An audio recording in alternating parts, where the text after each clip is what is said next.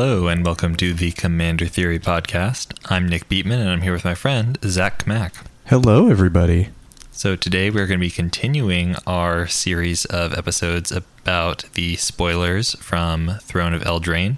Last time we covered the first week of spoilers. Now we are covering week two. There has been a lot of new, interesting commanders that we're going to talk about how to build around them. There have been a lot of main deck cards that have the potential to break into the format, so we're excited to talk about those as well. And before we jump into it, I'm just going to briefly talk about our Patreon. If you head on over to patreon.com slash commander theory, you can support the show and get some cool rewards for as little as $1 a month. If you aren't ready to be a patron yet, you can help us out by writing a review on Apple Podcasts or Stitcher. So, before we jump into the most recent week of cards, I want to highlight a cool take on a legend that was spoiled last week. So, Syr Konrad the Grim is 3 black black for a 5 4 human knight. Whenever another creature dies, or a creature card is put into a graveyard from anywhere other than the battlefield, or a creature card leaves your graveyard, Syr Konrad deals 1 damage to each opponent. When we talked about this last week, we were mainly focusing on this triggered ability, and so we mentioned how, like with Morality Shift, you can get a whole bunch of triggers at once and probably kill your opponents. But we didn't really spend that much time talking about the activated ability. And I want to talk about a cool take that focuses way more on that half of the card. So the guys over at Legendary Creature, they used effects that let you look at the top of everyone's libraries so that Konrad could sort of lantern control your opponents and prevent them from drawing anything relevant basically, you know, if you have a lantern of insight out, you can see everyone's top card and like, nope, I don't want you to draw that. I don't want you to draw that. Uh, and of course, there's a lot of cards that let you look at the top card of your own library so you can shape your draws a little bit. So uh, we're going to be posting a link to their list in this episode's description if you'd like to check it out for yourself. But I think it's a really creative take on a deck that that we weren't initially too high on. Yeah, we weren't really looking in that direction at that point in time. All right, with that, we're going to jump into the new spoils. So we'll start with Kenrith, the Returned King. This is the buy a box promo. It's four and a white for a 5 5 legendary human noble. He has red, all creatures gain trample and haste until end of turn. One in a green, put a plus one plus one counter on target creature. Two in a white, target player gains five life. Three in a blue, target player draws a card. And four in a black, put target creature card from a graveyard onto the battlefield under its owner's control. So before we get into tech, do you know can we get these in collector's boosters or are they still just a buy a box promo? So it is included among the booster fun variants. So I assume that means if you uh, buy the special packs, then you can get Kenrith the Return King in addition to getting one from buying a box. Jeez, he's going to be really expensive. I mean, if you can get him two different ways, hopefully that'll ease it a little bit. Maybe, hopefully. He seems like he's going to be really popular. I'd say that this is the most interesting take on a political commander we've seen in a while. Mm-hmm. I agree with that. I think that there's some pretty good levers here for getting your opponents to do what you want to do. Especially, I really, really like this first ability. This all creatures gain trample and haste until end of turn. Because one mana, that's enough that I'd happily use that on my own creatures. I, I, like that activation cost. And then also being able to say to your opponents, hey, normally your creatures wouldn't be able to attack this turn, but I'll grant them haste if you send them somewhere else. Like, that's a great way to have your opponents attacking each other, lowering their life totals, just making it easier for you to stay alive. Yeah, I've been seeing this card referred to as like Phelddagrif for the modern age. Mm-hmm. Like a group hug commander that's not necessarily just giving away resources that you really, really care about. I like that this staircase of costs gives you a lot of options in terms of like what you're giving your opponents for doing what you want. Normally, I'm not crazy about political commanders, but I like this one. I think it's got some great tools in its toolbox. And another reason I really like it is because there are some infinite combos with it. Oh. There is an old card from Fifth Dawn. It's called Composite Golem. yep. uh, it is a six cost artifact creature. It's a 4 4 golem, and you can sacrifice it to add WUBRG to your mana pool. So you may have noticed that Kenrith's last ability costs 5 mana to activate and can return a creature from anyone's graveyard to the battlefield under their control. So if you keep targeting Composite Golem, you get infinite dies triggers, infinite enter the battlefield triggers. Basically, you just need a third piece and there's many, many, many third pieces that'll slot in in that case. So many that it's it's not worth our time to list them out. But Yeah, you can pretty much like season to taste. There's just so much going on. yeah, and the the best ones probably are Heartstone and Training Grounds Oh yeah. because they make it so that you can get infinite mana off of the composite golem and then from there you can go ahead and activate Kenrith's other abilities and like oh you're going to draw out and I'm going to gain infinite life etc etc I think this is a, a pretty cool commander. I like that it's political but has a way to win. We've got a list for this. I wouldn't say it's tuned. It's basically we kind of just threw in the combo pieces the tutors the composite golem and we didn't spend a whole lot of time focusing on interaction. It's just kind of single mindedly going towards the combo. But of course, it's a good starting point for your list. You can see what combo pieces are available and you can adjust to your liking. So go ahead and check that link out in the episode description. So this is Emry, Lurker of the Loch. She is a 1-2 merfolk wizard for 2 and a blue. She has this spell costs 1 less to cast for each artifact you control. She also has when Emry, Lurker of the Loch enters the battlefield, put the top 4 cards of your library into your graveyard. Then also one more thing, tap, choose target artifact card in your graveyard. You may cast that card this turn. This is a really neat self mill combo commander. Let- Let's talk about some of the combo pieces that are Yeah, available for yeah. a. So the very best one is Mirran Spy. Mirran Spy is two in a blue for a 1 3 wizard, and whenever you cast an artifact spell, you can untap target creature. So with Emry, you can tap her, allow you to cast something out of your graveyard. That'll trigger the Mirran Spy, untap her, and you're back where you started, except you've cast something out of your graveyard. So as long as you have the mana, then you can keep going, keep casting things. That works really well with things like zero mana artifact creatures and sacrifice outlets, or things like Lion's Eye Diamond, Lotus Petal. You can just keep casting Lotus Petal out of your graveyard over and over, generate infinite mana. A really crucial part of this deck is Walking Ballista. It's not only a zero mana artifact creature that you can trigger some things, get some combos going with, but it's also an outlet for the many, many ways that this deck generates infinite mana other combos. Thornbite Staff works really well as a, an alternate Mirran Spy if you've got like the zero mana artifact creature sack outlet combo going. Thornbite Staff is two mana to cast, four mana to equip, allows the thing to ping, and whenever a creature dies, you can untap the equipped creature. Intruder Alarm also works in that sense. Just whenever a creature enters the battlefield, untap all creatures. So you can play your zero mana artifact creature, untap Emry, sack the zero mana artifact creature, and then recast it again to untap Emry. Basalt Monolith Mesmeric Orb, that's a way to just mill your entire library. Milling your library is almost drawing your library. Yeah, yeah. It, it hits all the things that you want it to hit. The finisher, if you can't win through the other combos, is going to be Emery plus Mindslaver. That one's a bit more mana intensive, but it's quite good at winning the game. Yeah, you can win. You you can probably win. So we've got a list for Emry. You can go ahead and check it out in the episode description. Let us know what you think. This is a rough list made within a couple days, so I'm sure there's room for improvement, but uh, it should provide you a good template if you want to go forward with building this deck. So this is Gadwick the Wizened, X blue blue blue for a 3 3 legendary human wizard. When he enters the battlefield, draw X cards. Whenever you cast a blue spell, tap target non land permanent an opponent controls. There's a bunch of like hubbub on Twitter about like, hey, this guy doesn't work, mm-hmm. and then they're like, no, of- of course he works. Like, we're gonna change something. So that's interesting because normally when a card's on the stack, it has to have some way to reference the X on the stack. Like once it's resolved and entered the battlefield. Mm-hmm. Currently, within the rules, there's no way for an X to translate into an enters the battlefield ability. It can only like translate Yeah. into like entering the battlefield, maybe with X plus one plus one Yeah, but I mean, I think this is if you want to play mono blue control, this guy does that. Mhm. Like, it's kind of sad that he doesn't have more angles currently because he can't like tap your things or untap your things. You know, like it has to be a non-land permanent and opponent controls.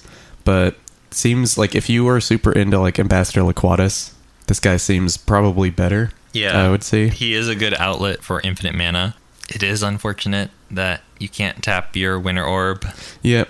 But another piece of tech that um, seems pretty good for this guy is Verity Circle. So, two and a blue for an enchantment. Whenever a creature an opponent controls becomes tapped, if it isn't being declared as an attacker, you may draw a card. With Gadwick on the battlefield, essentially this means every time you cast a blue spell, you get to tap something down and draw a card. It is limited by the number of untapped creatures your opponents control, but it is Yeah. like an awesome way to just cantrip off of everything you're casting. Which is probably like some counter spells and cantrips on their own, like things that drew you cards in the first place. So you're probably just like reaping a bunch of benefit from it. The other thing too, just about him is just high tide and all the blue untap effects, the turnabouts and stuff can just make you a ton of mana. If you're not gonna just pop off with him, you can just make a bunch of mana. Draw a bunch of cards. Draw a bunch of cards. Maybe hopefully draw into the combo pieces you need. It seems like a interesting blue control commander with a combo finish. This is Syr Elenora the Discerning.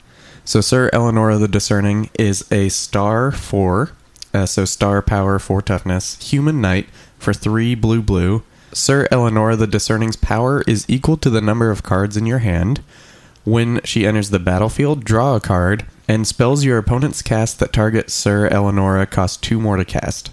We've talked about a lot of bits of this card before. Do you want to mention them in particular? This card doesn't do much. yeah, it doesn't really do anything. First off, it's not that interesting to build around ETB triggers on commanders Yep. because they're they're kind of all the same. You're running sort of the same kit and just swapping in different commanders. Uh, also, like as an ETB trigger, this one is not particularly strong. So Yeah, it's- that's true. it's, so it's not a great reward for like running your conjurer's closets and your bounce engines and etc. Not loving that part of it, and then also this doesn't really give you a lot of direction. It's it could potentially be like a seven plus power commander, but that's really not enough to be a good Voltron threat. Like seven power for five mana, that's mm, it's not awesome. Also, it doesn't have haste. It doesn't have like effective protection against removal. Like this ability spells your opponent's cast that target it costs two more to cast. That's not really going to stop a swords if Syr Elenora is going to. Just kill whoever Yeah, had the swords. I'll yeah. keep the extra two mana open if it means that I won't die. Yeah, exactly.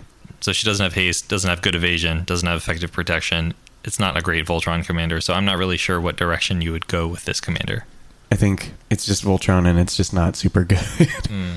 But we got some more commanders. So this is Ayara, first of Locthwain. She is a 2 3 elf noble for black, black, black. So 3 black. Whenever Ayara, first of Locthwain, or another black creature enters the battlefield under your control, each opponent loses one life and you gain one life. She also has tap, sacrifice another black creature, draw a card. The first tech is just we talk about Thornbite Staff a lot. We talked about it a few minutes ago, and you just you just use Thornbite Staff and a black creature. yep.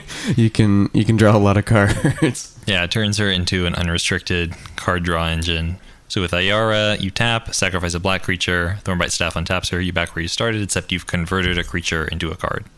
You can have like Phyrexian Altar and Gravecrawler and a zombie, and then you just like ping your opponents for infinite essentially. But overall, it's a little hard to get excited about this card because it's so similar to Yawgmoth Thran Physician. yeah, and this is like a Standard power level. yeah Yawgmoth. Yawgmoth. exactly yeah, and, and that kind of I think brings me to a point I want to make about Ayara and like kind of the aristocrats archetype. I think which tends to be a trap for a lot of new players because they tend to overvalue the like little chunks of damage that are done. And when we're talking about this card, we're talking about you cast and sack Gravecrawler over and over and over again. You have infinite drain triggers. Like to me, an Ayara list, like there's going to be some aristocrat aspects because she wants you to sack creatures and you want to get creatures back and stuff like that. But I feel like the difference is a lot of new players will just play out a board, then they run out of steam. One of the reasons that me and Nick don't like aristocrats, to me, aristocrats is should should be like control into like combo-y finish where you're draining everyone massive chunks with your little triggers, like a ton of little triggers over time. You're not just like sacking two guys a turn the whole game. yeah, like I put Blood Artist in that Kenrith list Yeah. because okay, I'll happily do this infinite times, but Yeah. I, I won't do it 39 times. Like I have played plenty of games where somebody is is doing something along those lines. They're either playing an aristocrats deck or things like spell shock, things that Mm-hmm. like do just a tiny amount of damage a bunch of times to every Oh, single player. mhm, mhm. And what happens is that like that player will do a ton of damage. Everyone's life total will get low, and then they'll die first. Yeah, because they're pissing everyone off. yeah, and then everyone else is at like ten life, and it's like okay, I guess we'll just continue the game from here. yeah. Like it's not a great strategy for winning because like those people, like you said, they end up going hellbent on all these cards that don't replace themselves, and then Yeah. all they do is like tick up d20s. I think that part of the reason that it's popular among newer players is that it feels like you're doing a lot. You are having a huge effect on like what direction these d20s are ticking. But in terms of like actually winning the game, it's not great at doing that unless Yeah. you're doing it for infinite. Exactly. There's a channel called Going Optimal. He plays Arena, and the idea is like he only bought the welcome pack for Arena, the five dollar like welcome bundle, and has not bought anything since. And is like talks about like how to optimally not just win but get gems and stuff like that. And he has a saying that he says all the time that's uh, one is not zero. And that's exactly how aristocrats lists are. Like one is not zero. Like if they have one life, they're not dead. you can't just get them part the way there. You have to get them all the way there. And I think a lot of aristocrats lists just don't end up doing that. So if you are thinking about making AR aristocrats, like really, really take a hard look at like the card choices you're making and seeing like, does this get me another card? Like, does this progress my game plan? Am I just to sit here, drain everyone for seven and die because I didn't actually have like a way to chain this together? She might actually be one of the best aristocrats commanders just because like by having it in the command zone, you don't need to run all these other mm-hmm. cards and if and it's not the only thing that she does. Yeah, and she does. Yeah, she the fact that she draws you a card kind of takes away a lot of the inherent weakness that I was just talking about. So I do agree with you. I think she's probably the best aristocrats commander. Oh, I really like this next commander. Yeah, This is Syr Carah the Bold. Three red red for a 3 3 legendary human knight. Whenever Syr Carah the Bold or an instant or sorcery spell you control deals damage to a player, exile the top card of your library. You may play that card this turn, and then tap Syr Carah deals one damage to any target.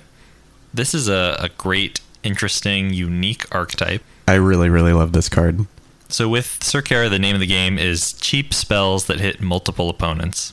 So things like an earthquake for one, you're putting in two mana in a four player game, you're hitting four players, so you get to exile the top four cards of your library. So two mana to essentially draw four cards is a crazy good rate. And there's a lot of cards like that in red, even just things that aren't earthquakes. We have a list that we're going to be posting in the episode description. It feels very, very combo y. And of course, because you're in red, you have access to a lot of rituals. You can also run fast mana artifacts that generate more mana than they cost. And by doing that, you can sort of like keep the combo going, keep paying for these burn spells, and draw more cards, etc., etc. One of the really good cards in this deck is Runaway Steamkin. It's one in a red for a 1 1 elemental. Whenever you cast a red spell, put a counter on it, and you can remove three counters from it to add red, red, red. It doesn't work great with all the earthquake effects because, like, once you remove three counters, then it just dies instantly because of state based effects. But if you're running things more like Flame Rift or um, Forked Bolt, things that only deal damage to players, then it basically like pays for most of those costs as you go along. I would recommend checking out the list. It's really fun, feels really powerful, and also feels very unique. It's a, a different experience from most other decks in Commander. This next guy is kind of weird too. Spoiler alert, this is like the most pushed four drop I've seen in so long. So this is Questing Beast, a 4-4 legendary beast for 2 and 2 green, so CMC 4. It has vigilance, death touch, and haste. It can't be blocked by creatures with power 2 or less. Combat damage that would be dealt by creatures you control can't be prevented. But wait, there's more. Whenever Questing Beast deals combat damage to an opponent, it deals that much damage to target planeswalker that player controls. Ooh boy, That's a lot of words. there's a lot of words there. Really, the only words there that you can kind of build off of are the damage prevention one. You can be a very proactive fog deck. Really, most of the fog decks that have existed, like Angus Mackenzie or whatever, like they're very passive, Mhm. very pillow 40, This is very much mono green. I'm going to beat you, and there's nothing you can do about it. Yeah, this is very good at making it so that all of your opponents are scared to get in combat with your guys because it's just not going to work out well for them. there are just so many fogs in green now. Mhm. You're almost guaranteed just to like have something, and then if you ever just get a constant miss, oh boy. But I mean, I think that the single best piece of tech, Bubble Matrix. yeah, bubble matrix. So it's a four cost artifact. It's on the reserve list, so buy them up now. Prevent all damage that would be dealt to creatures. So that works on preventing the damage that would be dealt to your creatures, but the damage that your creatures deal to other creatures is not prevented. Yeah, they pretty much always win combat, assuming they're big enough or death touchy enough. So aside from building around that damage prevention prevention ability, uh, what about this commander do you think you could build around? What would you want to do with him? if you just give this thing the ability to ping, you can just start shotgunning the board.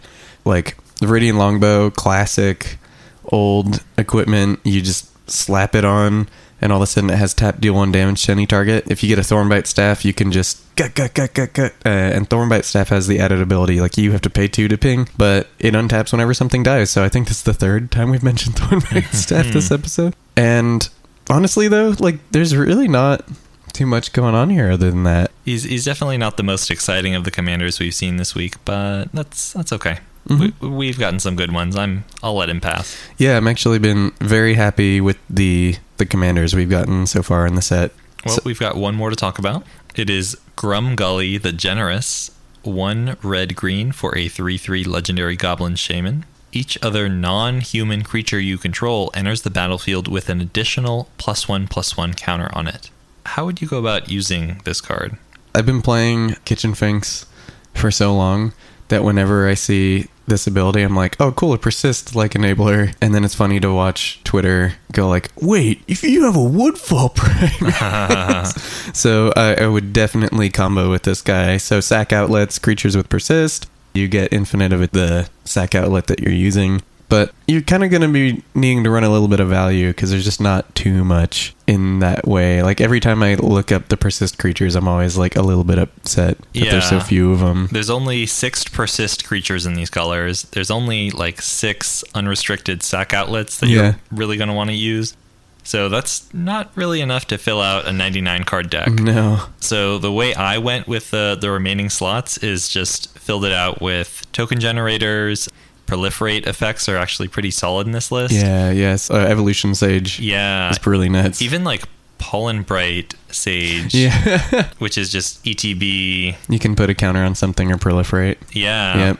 But it enters the battlefield with a counter because it's an elf druid. It'll proliferate itself. It'll proliferate everything else. Turns out there's a lot of non humans in Magic. There are a lot. the list I built is only running one human, and it's Pir. Generally, the rest of the deck I, I built is more of like a straightforward, aggressive game plan. Yeah. But that list is going to be in the episode description if you want to take a look at that. You can, of course, use it as a template for your own deck. Maybe you want to go more towards the combo. My list doesn't have that many like tutors to find the mm-hmm. persist creatures, so you can definitely make that a bit more consistent. One thing I want to talk about briefly, it's interesting that um, they have this limited theme of promoting non human creatures. This isn't the only card in the set that does this. It seems to be like the Yeah. red green limited archetype. But I'm wondering if we'll maybe see some human tribal along with it because there are a lot of human token generators in this set. A human tribal commander is something that players have been asking for since like what the first Innistrad block. Yeah, yeah, and exactly. They keep failing to really deliver on it. But this is a great opportunity for it. There's also seems to be a little bit of seeding in standard. There were human token generators in the, the new Ravnica block as well. So I'm really hoping that that will get something because honestly, like some tribes need a commander that does like heavy, heavy lifting Yeah. to, to make it work, like Ninja Tribal or, or Cat Tribal, whatever. But humans, because they've been around for so long, because there's literally thousands of humans printed, and there's so many good ones by this point, they just need like a little bit of a incentive. Yeah, just something to kind of unify them. Yeah. uh, instead of just like really, really push it. Excited to, to see that. Hopefully, we get to see human tribal next week. Well, who knows? So we got a planeswalker. Um, so this is the Royal Scions, five loyalty, legendary planeswalker, Will and Rowan, for one blue red, plus one. Draw a card, then discard a card. Plus one. Target creature gets plus two plus zero and gains first strike and trample until end of turn. Minus eight. Draw four cards. When you do, the Royal Scions deals damage to any target equal to the number of cards in your hand. Whenever I see these planeswalkers that don't give a creature an ability till your next turn, I'm always so sad because it like okay, yeah, you're promoting aggression, but at what cost? Mm-hmm. like and then just drawing a card and discarding a card, you can do that at better rates. You can do that In these colors, in these yeah, colors absolutely. like way easier, so I'm not I'm not super jazzed. And then the the ult, the minus 8. not only is it like incredibly difficult, like four turns to get there, but like it's not even that busted. You could definitely get this effect much more easily for way, way less effort and over less time. It's no Oko, I'll say Yeah, that. yeah, so sad. But now we're into main deck cards or non-legendary main deck cards. Mm-hmm. This is Deafening Silence, an enchantment for a single white mana. Each player can't cast more than one non-creature spell each turn. This is the most pushed I think they've put this effect because this is specifically calling out certain archetypes and it's very good at stopping those archetypes. Yeah, I think it's extremely meta dependent. Like if your meta has a whole bunch of storm decks, this is mm-hmm. very, very potent against that archetype. I'd say the main problem with a silver bullet card like this is that you definitely need to be running other colors that can help you find it. Because like white doesn't have a lot of great ways to dig it out of your hundred card deck. You've got enlightened tutor, you've got idyllic tutor. Name a third card. It's just not something that you can reliably get early enough in the game to have it actually keep you from dying. Yeah, you don't want to get this with your Academy Rector. I'm just very impressed that they uh, went this hard on this kind of silver bullet because, like, rule of law, it hits all cards. Like, everyone can just play one spell a turn, but this for one, like, this is gonna wreck. Not even specifically just storm decks. Like, if you have like a Toweran deck in your meta, if you have like a Niv Mizzet deck that's just gonna play a bunch of spells. There's a lot of archetypes that just cast two spells every turn, and you kind of shut them off. This is Giant Killer. I guess I'll read it in the order you're likely to play it. So it's an adventure card. Uh, The adventure is Chop Down, 2 and a white, instant, adventure. Destroy target creature with power 4 or greater. Then exile this card, you can cast the creature later from exile. The creature itself is Giant Killer, a single white mana for a 1 2 human peasant. And you can pay 1 and a white, tap it to tap target creature. I think that the removal spell, it's going to find targets in an average game of Commander. They're not always going to be the most important creatures. Like if somebody's got Kiki-Jiki, conscripts going, you're not going to be able to hit that. But it'll get value. I think this will be a relevant kill spell in like most metas. Like there's going to be something on the board with four power in in most games. It mm-hmm. just might not be what you want. Yeah, but like Big Game Hunter has been good. I expect that this will be just fine as well. And mm-hmm. like tapping stuff down is not usually worth a card in Commander, but the fact that it's an after effect of something that like actually will probably be fine in Commander, I could see me running this in a deck that had some sort of commander that really incentivized what this was doing. So if we ever did get human tribal, Yeah. I'd consider running this. I'm going to say this here because it's the first adventure we're talking about today. But I do think that the fact that like raised dead effects are getting back these spells as well, I think that's interesting. So I'm going to keep my eye on like ways to abuse that, if that makes sense. No, I really like that too. Like the idea of casting Chop Down, then casting Giant Killer, sacrificing, and then getting it back with like a Phyrexian Reclamation. Exactly. Yeah. Um, there are a lot of ways to regrow creatures, and the fact that this is like instant speed interaction Yeah. That is on a creature seems awesome. Like what I'm what I'm really looking forward to is seeing like a naturalize No, I- adventure. that I'm- would be so good. I'm super into that as well. So that that's kind of what I'm looking for. I'm looking for like some effect that I can abuse. And we've gotten some almost there ones, but this is the first one that made me go, okay, yeah, I, I could see you getting this back a bunch of times. Yeah. That seems cool. The instant speed adventures are very very compelling. The next one, uh, this is a big one. This is one of the mythics in the set. Harmonious Archon, a 4 5 flying Archon for 4 and 2 white. Non Archon creatures have base power and toughness 3 3. When Harmonious Archon enters the battlefield, create two 1 1 white human creature tokens. If your deck liked Elesh Norn, you'll probably like this, is my guess. Except this gives you tokens and can goober up some other plans, and also, like, probably makes most of your tokens much bigger. Like, this is an anthem for most token lists, especially white ones. hmm So one of the great things about Elesh Norn is just the fact that like your one ones trade with their five fives. I mean that's what this does too. Like, Yeah. Like no matter how big their creatures are, they're gonna trade with the one one core soldier that you got six of for five mana. Yeah. Another place where this could be a good piece of tech, Oros the Avenger. So uh, if you're not familiar with that, it's three white, black, red for a six six flying dragon. When he deals combat damage, To a player, you may pay two and a white. If you do, Oros deals three damage to each non white creature. So all creatures, including the non-white ones, are going to be three three. So Oros will just slaughter all non-white creatures So funny. when he hits. So that seems like a, a fun way to to use that commander. But I think that's all I have to say about Harmonious Archon, other Yeah. than you know more conspicuous human token generation. Into the story, five blue blue for an instant. This spell costs three less to cast if an opponent has seven or more cards in their graveyard. Draw four cards. This is a very good rate if you can get the seven or more cards in their graveyard to happen, but that's not that hard to do. You can kind of just wait until you're getting it for the good rate. Like that'll just eventually happen, even if you're not trying to build with it, even if you're not like making people mill or anything like that. So oh yeah, absolutely. Like the fact that you've got three opponents, somebody is going to be getting cards in their graveyard. It's, Mhm. it's just something that happens.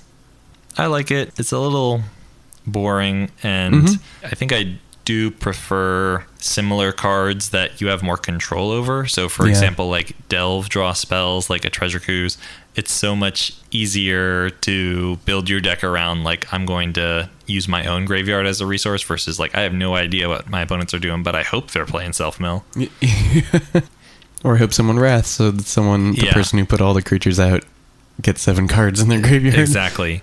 Uh, so this is definitely something that like you will for sure be able to get the cost reduction over the course of a game. But if you're uh, playing a deck that needs early game card draw, then I would consider looking elsewhere because you're not guaranteed to cast this on turn four or whatever. So the next card is Mirrormade. This is an enchantment. It costs one blue blue. You may have Mirrormade enter the battlefield as a copy of any artifact or enchantment on the battlefield. This is great. It's really not hard to build a deck with, you know, mana rocks and utility enchantments that are good in multiples. And of course, like just over the course of a game of Commander, your opponents are probably also going to be casting relevant artifacts and enchantments. I'm a fan of this card. I'm hoping to pick them up. There's a just a bunch of archetypes in which it's going to be good. Next card is Stolen by the Fae. This is X blue blue for a sorcery. Return target creature with converted mana cost X to its owner's hand. You create X 1 1 blue fairy creature tokens with flying. I don't think this is good enough for Alela, the new flying tribal commander. I think if there were ever like a fairy tribal commander, this mm, would probably have to make the cut. Like there's just so few good fairy token generators. But I just don't know if there's a place for it right now. Like nobody really cares about fairies. Nobody cares that much about creatures with flying or enough that I would run this over like a good artifact or enchantment that would trigger Alela. This will probably find a home one day, but it's not ready yet. Really, the the key is like caring about the fairies, not caring about the bounce. Like the bounce almost is like kind of superfluous. Mm-hmm. Like I would rather this have just like given me a better rate for fairy creation. Oh, I agree. This is the Magic Mirror. Six blue, blue, blue for a legendary artifact. This spell costs one less to cast for each instant and sorcery card in your graveyard. You have no maximum hand size, and at the beginning of your upkeep, put a knowledge counter on the Magic Mirror, then draw a card for each knowledge counter on the Magic Mirror. So, this card has an analog. It's very, very similar to Mind Unbound, which is an old Yeah, at this point, And six mana for the same effect. At the beginning of your upkeep, you put a counter on it, and then you draw a card for each counter on it. There was a card I played with a lot back in the day, like years ago, like 10 years ago.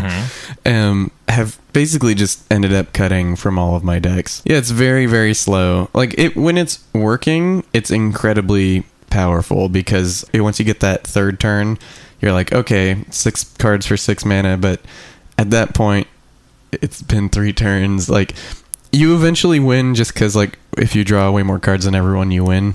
But it was not not the best. If you look on EDH Rec, it sees play in less than 1% of all decks with a blue color identity. So it's not a format staple. It's not a great card.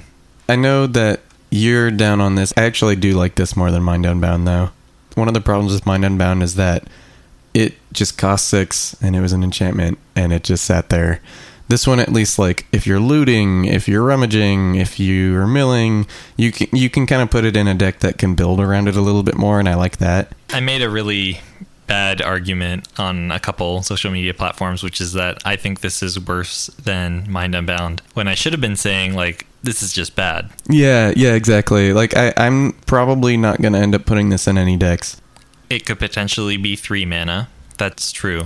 But only in like specific archetypes. Like most decks in Commander aren't going to be able to like easily get six instants and sorceries in their graveyard very oh yeah, quickly. yeah. No, this is not gonna. You don't just jam this in Yeah. every deck. Yeah, So this is like a spell slinger payoff, but the thing is like spell slinger has like way better payoffs.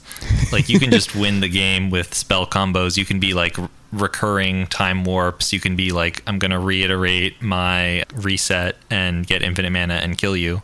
There's just way way better things you could be doing than like I'm going to pay 3 blue mana for this legendary artifact and it's not going to do anything and then next turn it will have drawn me one card and then the turn after that it will have drawn me two cards and it's like th- this isn't even an instant or sorcery that like synergizes with what your deck's plan is this isn't going to like get you an experience counter with Mizzix. No, yeah. you're not going to be able to copy it off of Melek it's just not what your deck wants to be doing like you could be running windfall you could be running time spiral the amount of cards you can get off of windfall in one turn is equivalent to three or four turns with this. yeah. And, and Windfall triggers stuff. Tr- Windfall No, yeah, yeah. does what you want to be doing. that's totally true. Why did they pick this for this mythic slot? I don't know. And also, being an artifact means that it's pretty easy to interact with. Like, three colors have good, efficient artifact removal. People can interrupt it before you've really gotten any value on it. I'm going to work really hard to fill my graveyard to cast this thing. It's not going to do anything. Before I untap, my opponent's going to Nature's Claim it. this was a good use of my card slot. Whereas, like, what are they going to do about your windfall? Anyway, one thing I do want to mention is like this is clearly part of a cycle now. There's like five courts in Eldraine. Yeah.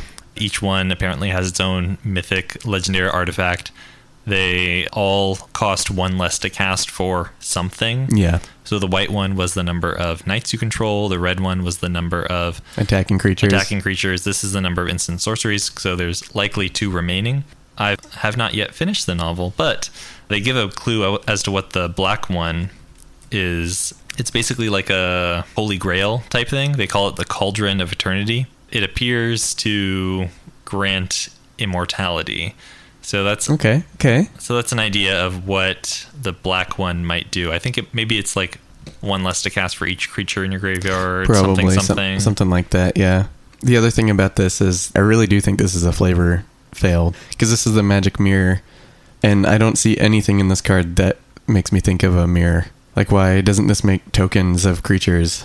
Or even like why doesn't it do what it did in Snow White? There are ways mechanically to like make it feel like you're asking a question or that something is like providing an answer to you and but they're more complex than just I'm going to draw increasing numbers of cards. Yeah. So, do you remember when we brought up adventures that you could recur? They uh, made sure you couldn't do that with this next card. Yeah. it's so sad. So, this is Murderous Rider. So, the adventure is Swift End. One black, black, instant.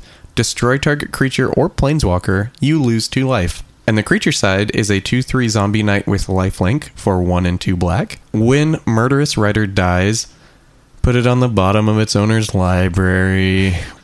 So basically, like if you want to be recurring this spell in some sort of grindy fashion, you need to be able to recur it at instant speed so that you could do it in response to the trigger. I mean, there's ways to do that, like Phyrexian Reclamation, that'll do it. Tortured Existence will do it. There's a um, few of them. Volrath Stronghold. Another thing you could do is if you have blue in your color identity, then you can use a bounce engine. I was going to say bouncing it. Yeah. Yeah, like Crystal Shard or Portal of Sanctuary. Mm-hmm. But here's why we think it's good. Swift End is very, very similar to Hero's Downfall. It's basically the same card, except it exiles itself and you, you lose two life. Yep. But Hero's Downfall sees play in almost 15,000 decks on EDH It's Rec. so many. Yeah, it is solidly a format staple. And while Murderous Rider like has some weird drawbacks relative to Hero's Downfall, all the things we mentioned, all the ways you can recur it that you couldn't with Hero's Downfall, make it so that in a, a graveyard focused deck or a bounce focused deck, you can get a lot more value off of it. And you can just keep sniping your opponent's creatures and uh, getting a lot of value off of a single card. if you have some way of tutoring creatures, then you can just keep killing things with him. I was just thinking it's it's fine as like a split card. Like I need three drop zombies for my Varina deck if I'm trying to curve off. This could be that, or later in the game if I top deck it, it's an answer to what my opponents are doing. Mm-hmm. Like that deck needs to run a ton of zombies, so like finding ways to interact with your opponents while not diluting your zombie count is pretty good. So this is Wishclaw Talisman. It costs one in a black. Wishclaw Talisman enters the battlefield with three wish counters on it. 1. Tap. Remove a wish counter from Wishclaw Talisman. Search your library for a card. Put it into your hand, then shuffle your library. An opponent gains control of Wishclaw Talisman. Activate this ability only during your turn. So some things to note about this. There's goober ways to like oh, avoid this. Oh, untap it or sacrifice it. yeah, it. you can whatever. untap it, you can sacrifice it, you can bounce it. But really, there's a place where this is best, and it's it's just a combo deck. rather than trying to like break this card how about you just break it by getting the combo piece that kills your opponents like how many times is your opponent going to be able to activate it if they're dead and the great thing is like even if you can only kill one opponent Yeah, just give it to that person. give it that opponent and then because of the way like control changing effects work when a player dies and they have something that somebody else owns it just goes back to the owner there you go that's how you break it yeah, there you go. but yeah, I think this card is awesome. I would happily run this in any combo deck. Like it's this is the most efficient tutor we've seen in a very Yeah, long time. yeah, they really strayed away from tutors, and this is a very very nice gift in that regard. yeah, like just two in a black to get anything. Cool. So we mentioned a uh, red artifact, a legendary artifact. Uh, this is Embercleave. It's four red red for a legendary artifact equipment. It has flash. This spell costs one less to cast for each attacking creature you control, and when Embercleave enters the battlefield, attach it to a creature you control. Equipped creature gets plus one plus one and has double strike and trample. Uh, it also has equip of three. I think like Jor Kadeen hitting for 18 trample is probably the only place that I thought to do that because that's you're going kind of wide and then also can just kill somebody else. That could be good. that was the one place that I thought of. Um, I think you had some other ones, but it's a weird grouping of abilities. All these legendary artifacts do, though. It's so strange. So the magic mirror is the one that is like least narrow, but both the white one and this one are like asking you to do two different things, and there's not a lot of decks that overlap. Like this one, the cost reduction is based on you going wide, but the reward is going tall. Like if you're running a dedicated Voltron deck that would be interested in double strike, you probably don't have a lot of other attacking creatures, so that really limits the utility of this card. Yeah. The only commanders I could really think of that are like, okay, they're red, they want to deal combat damage with their commander, but they also probably have other creatures hanging around are Wasitora, the mm-hmm, mm-hmm. Nekoru queen, the one that like when she hits you, you either sack a creature, and if you can't, then the Wasitora's owner gets a 3 3 cat dragon. So she makes tokens. She likes hitting multiple times. That makes sense. Gishath also, like, When he hits you, you get a whole bunch of dinosaurs. So you can attack with those other dinosaurs, decrease the cost of Embercleave, and then get Twice as many dinos, probably kill someone. yeah. Those are the the two decks I was thinking that could be interested in this, but it is an extremely narrow card. All right, this next card is Fires of Invention. Three in a red for an enchantment. You can only cast spells during your turn, and you cannot cast more than two spells each turn. You can cast spells with converted mana cost less than or equal to the amount of land you control without paying their mana costs. Can you cast like Living End and stuff with this? Yes, you can. But Is- the problem is, Living End is not good on its own in the No. games where you don't draw Fires of Invention. Exactly. Basically, this card's really actually hard to bust. It's basically bad omniscience. Notable things it like it fixes mana. Kind of hard to break. I guess if we think of something, we'll let you know on another episode. if you can think of a cool way to use Fires of Invention, please let us know. As it stands, I just don't think it's that breakable. I think they did a good job of making it so that nothing insane is going to be happening. Yeah. This is Red Cap Melee. It is a single red mana for an instant. Red Cap Melee deals 4 damage to target creature or planeswalker. If a non red permanent is dealt damage this way, you sacrifice a land. Clearly, it does have a drawback, but I think you have to evaluate this card in the context of other red spot removal spells. Like the best red spot removal spells are like Chaos Warp and then like Abrade, maybe Lightning Bolt. But there's just really not much out there that can deal significant damage at instant speed for cheap. Like Electrodominance is basically your best bet, but that also requires you to keep a bunch of mana open and have a way to fully utilize the free spell that it grants you. So with Red Cap Melee, it's just really simple. It's unconditional removal. It kills like 14 of the 21 most popular commanders on EDH Rec. It kills the vast majority of the most popular creatures. I think that in color identities that like don't have access to say black spot removal or even like blue spot removal, if you're in like mono red or red green, I would definitely run this card because it's just great interaction. It can stop your opponents from comboing off. It can stop a commander from doing something really busted. It's well worth the downside of sacrificing a land, I think. Yeah, if something is going to kill you that early, especially. So this is Robber of the Rich. It is one in a red for a 2-2 human archer rogue. It has reach and haste, and when it attacks, if defending player has more cards in hand than you, exile the top card of their library. During any turn you attacked with a rogue, you may cast that card and you may spend mana as though it were mana of any color to cast that spell. What do you think of Robin Hood? It's just a lot harder to do than Grenzo Havoc Raiser, like Mono Red Grenzo. Yeah. There's a lot of ways to just get cards from your opponents in red at this point, or just get cards on your own in Mhm. red.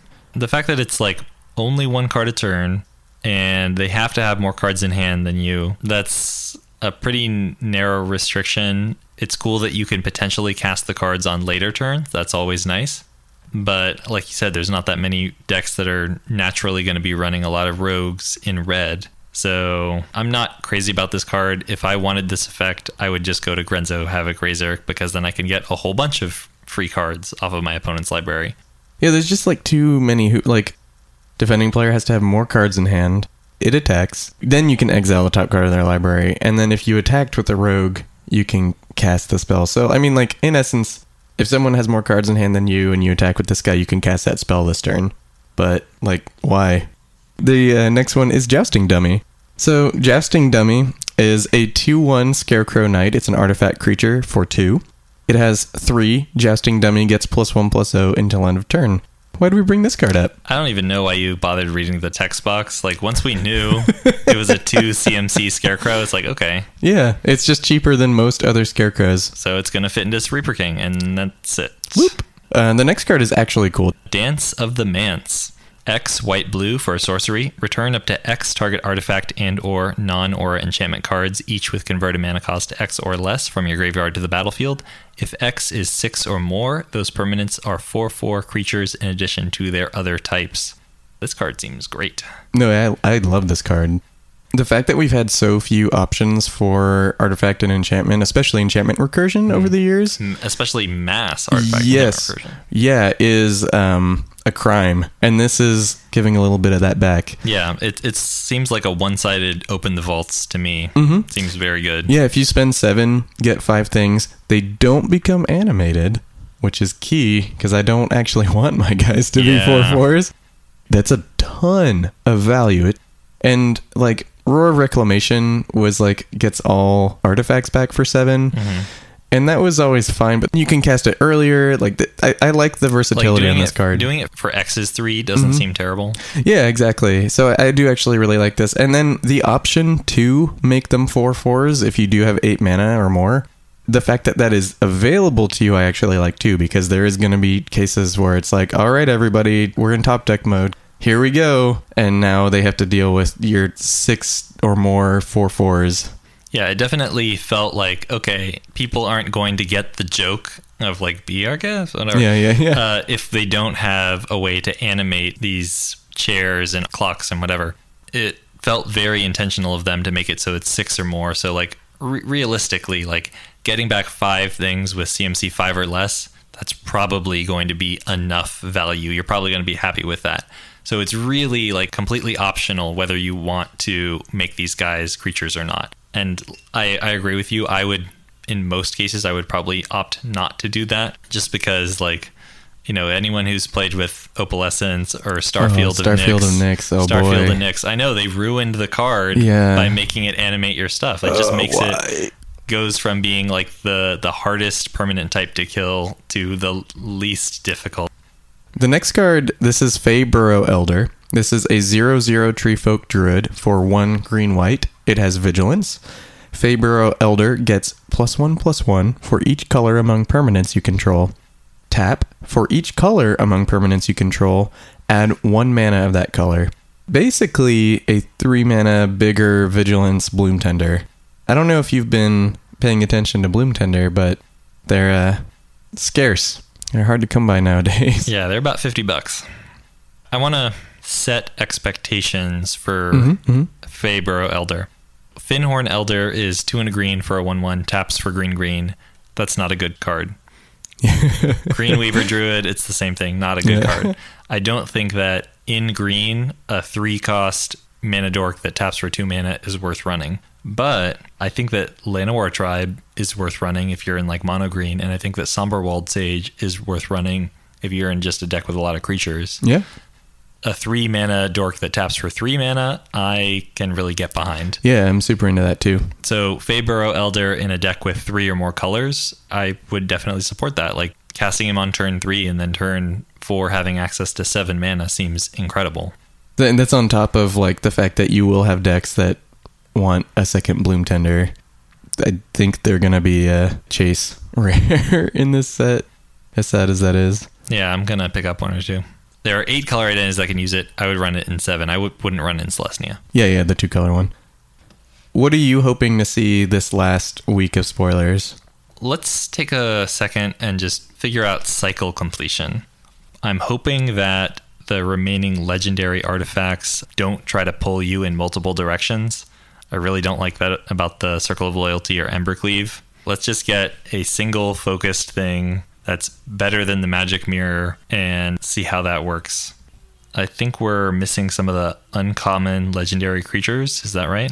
Yes, we don't have the green one, and we Don't, have, the, white one. the white one. Yeah, honestly, I just hope they continue in the vein of the other ones. Like Syr Carah is pretty interesting.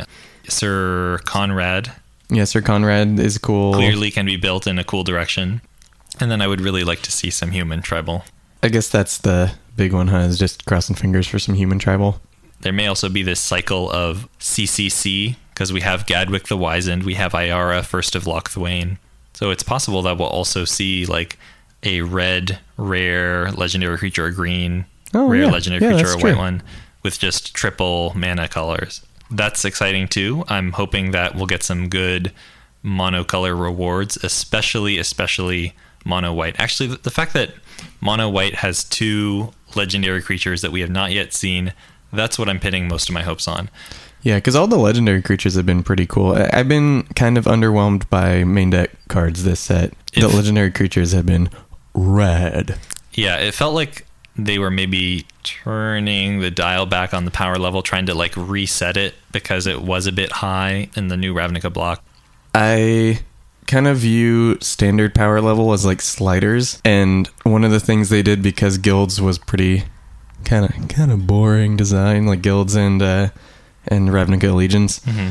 It was really just pumping up the power level on these multicolor cards, Yeah. and that is like that's cool. I guess we got some staples, whatever. But I think as they like move the sliders back so that like the overall power rating on standard kind of stays even. I think this set is really setting stuff up for Theros. So I think when Theros comes out, like standard is going to kind of jump back up in power, but not because Theros itself is super powerful. I think they're trying to weave in a lot more synergy. It's just really unfortunate because like Eldraine does seem kind of weak. I mean, I don't play standard, so I guess I, I shouldn't care. Yeah. But Eldraine does seem kind of weak. And standard is about to be very small. Like when Eldraine rotates in, it's hmm. just Eldraine, the most recent core set, and this Ravnica block of sets. And it feels like Eldraine is just not going to have any impact because, like, well, there's all these sweet multicolor cards, and you have really good mana bases because you got shocks.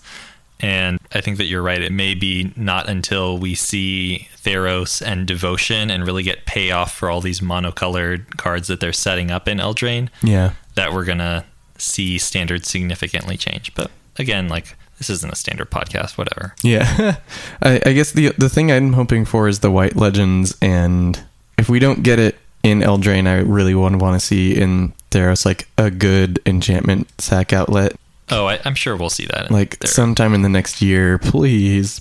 so I'm hoping for instant speed adventures that are useful in Commander. Yeah, So yeah, just like a disenchant, a naturalize attached to like something. Yeah, something. And then like just to talk a little bit about why I want the white commanders. We haven't really talked about this, but like white commanders are very bad. You look on EDH rec, there are a ton of SRAM decks and then it just falls off Yeah. precipitously. I mean, if if you listen to our EDH Rec deep dive, we did talk about it there. Just like mono white is just vastly less popular than the other monocolors. Mhm.